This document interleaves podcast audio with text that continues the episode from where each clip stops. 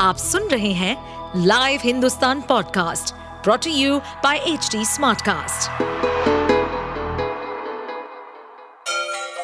Ganga किनारे बसे राज्य उत्तर प्रदेश की खबरें पॉडकास्ट में आपका स्वागत है इस पॉडकास्ट में हम सुनेंगे छोटे शहर इटावा से लेकर राजधानी लखनऊ, चमड़े के शहर कानपुर और राम की नगरी अयोध्या जैसे सभी शहरों से जुड़ी राजनीति, विकास, मनोरंजन दल बदल फरेब और अपराध जगत की सभी खबरें घोसी विधानसभा उपचुनाव के लिए मंगलवार को मतदान होगा। अगले साल यानी 2024 में होने वाले लोकसभा चुनाव के मद्देनजर ये उपचुनाव कई मायनों में महत्वपूर्ण है। इस उपचुनाव से उत्तर प्रदेश में बीजेपी और इंडिया ब्लॉक के घटक दलों के बीच पहली चुनावी भिड़ंत का मंच तैयार होगा। इस सीट पर मुख्य मुकाबला बीजेपी और सपा के बीच है, जिसने जनता के बीच जमकर प्रचार किया है। राजनीतिक जानकार बताते हैं कि लोकसभा चुनाव 2024 से पहले घोसी विधानसभा सीट पर हो रहे उपचुनाव में एनडीए और इंडिया की कड़ी परीक्षा है। हाल ही में गठित इंडिया गठबंधन के सदस्यों ने समाजवादी पार्टी के उम्मीदवार सुधाकर सिंह को समर्थन दिया है, जिन्हें भाजपा के दारा सिंह के खिलाफ मैदान में उतारा गया है। दारा सिंह चौहान, जो सपा से ही भगवा पार्टी में शामिल हो गए थे और इस सीट से इस्तीफा दे दिया था। वो फिर से चुनावी मैदान में है और उन्हें एनडीए के घटक दलों अपना दल, निषाद पार्टी और सुहेल देव भारतीय समाज पार्टी जैसी पार्टियों का समर्थन मिला है।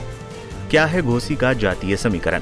इस चुनाव का परिणाम काफ़ी महत्वपूर्ण होने वाला है, क्योंकि पहली बार इंडिया और एनडीए इस चुनाव में आमने सामने है। इस पर लोगों की निगाहें टिकी हैं। क्योंकि 2024 लोकसभा चुनाव के लिए एनडीए और इंडिया के बीच किस तरीके का संघर्ष होगा, इसकी एक झलक घोसी में दिख जाएगी।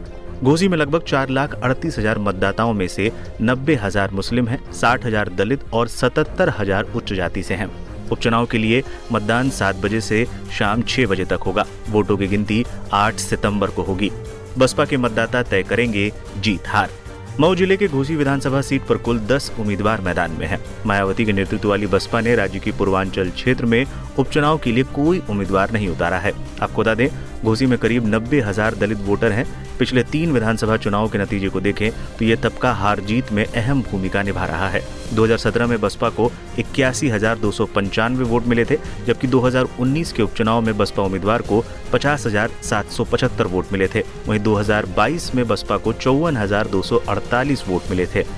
सपा प्रत्याशी सुधाकर सिंह के लिए सपा प्रमुख अखिलेश यादव और उनके चाचा शिवपाल यादव मुख्य प्रचारकों में से थे। वहीं दूसरी तरफ़ दारा सिंह चौहान के लिए प्रचार करने वालों में उत्तर प्रदेश के मुख्यमंत्री योगी आदित्यनाथ उप मुख्यमंत्री केशव प्रसाद मौर्य और ब्रजेश पाठक के साथ साथ बीजेपी के नेतृत्व वाले एनडीए सदस्यों के नेता शामिल थे।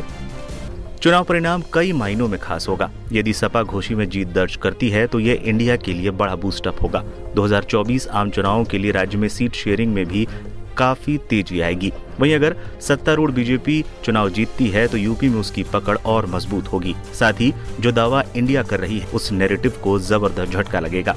बीजेपी का कॉन्फिडेंस भी इससे काफ़ी बढ़ेगा।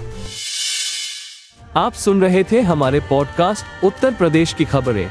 ऐसे ही अपराध जगत से जुड़ी, चुनौतियों से भरी राजनीति और विकास की खबरों जैसी अन्य जानकारी के लिए सुनते रहिए हमारे इस पॉडकास्ट को। इस पॉडकास्ट पर अपडेटेड रहने के लिए हमें फॉलो करें एट एच डी हम सारे मेजर सोशल मीडिया प्लेटफॉर्म पर मौजूद हैं।